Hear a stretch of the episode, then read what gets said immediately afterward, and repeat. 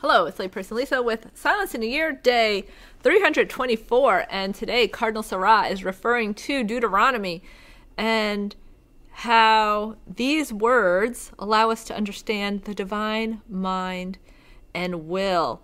And we hear these words You shall remember all the way which the Lord your God has led you these forty years in the wilderness, that he might humble you, testing you to know what was in your heart and whether you would keep his commandments or not.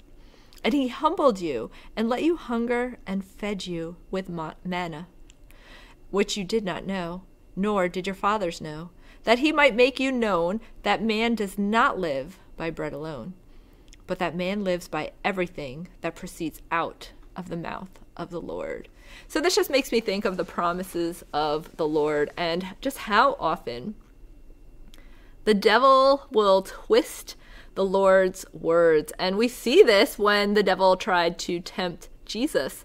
And yet we have to remain firm in the truth of the Lord because his word is the truth. His word is the source of everything that we should live by, by his commandments, by his love, and we're called to be imitators of Jesus. We're called to be like him, to live lives of charity, to live lives of poverty, poverty of spirit, full dependence on God. And the people, it, the Israelites, had like had to do this. They they were in the wilderness. They were forced from their home and they were in the wilderness for 40 years and God provided all that they needed. They, he provided ma- the ma- the manna, the the nourishment for their body, and God provides the nourishment for our mind, our body, and our soul. And when we spend this time in silence, when we spend this dedicated time to Him, then we don't need anything else we come to realize that Jesus is all that we need, that despite the circumstances of the world, we just have to keep our eyes fixed on Him. And in class on Friday, we had an activation where we were imagining ourself as one of the disciples helping Jesus get ready for the Last Supper. And when I was picturing this in my mind, I just kept looking at Jesus and you know, I would I would watch him direct people to, "Oh, move this over here. Let's put the table over here. Yeah, that looks great." And and I would I kept my eyes fixed on him the whole time.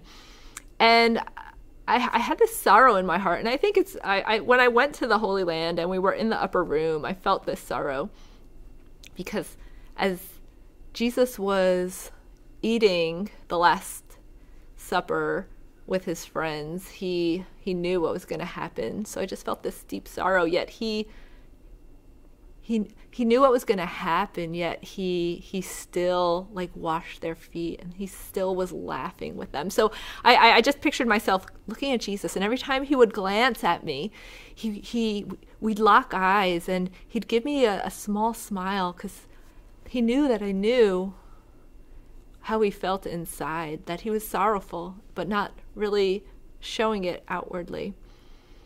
And it just, and then we, then the next part of our activation was to picture ourselves at the Last Supper. And so I was sitting across from Jesus and I sat there so I could just keep my eyes focused on him the whole time.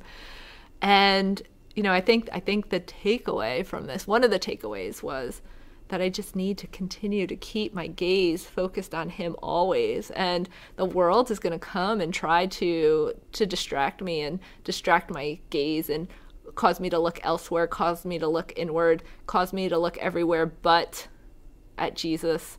And so this was just a reminder for me to always keep my gaze locked with Jesus despite what is going on, despite how I'm feeling inside, despite what's going on around me, despite what's what what situation I'm in to always keep my eyes on him. So where in your life are you letting your gaze be distracted from Jesus? Just pray to bring it back so that you may continue to lock eyes with him in all and every situation. See you next time. God bless you all.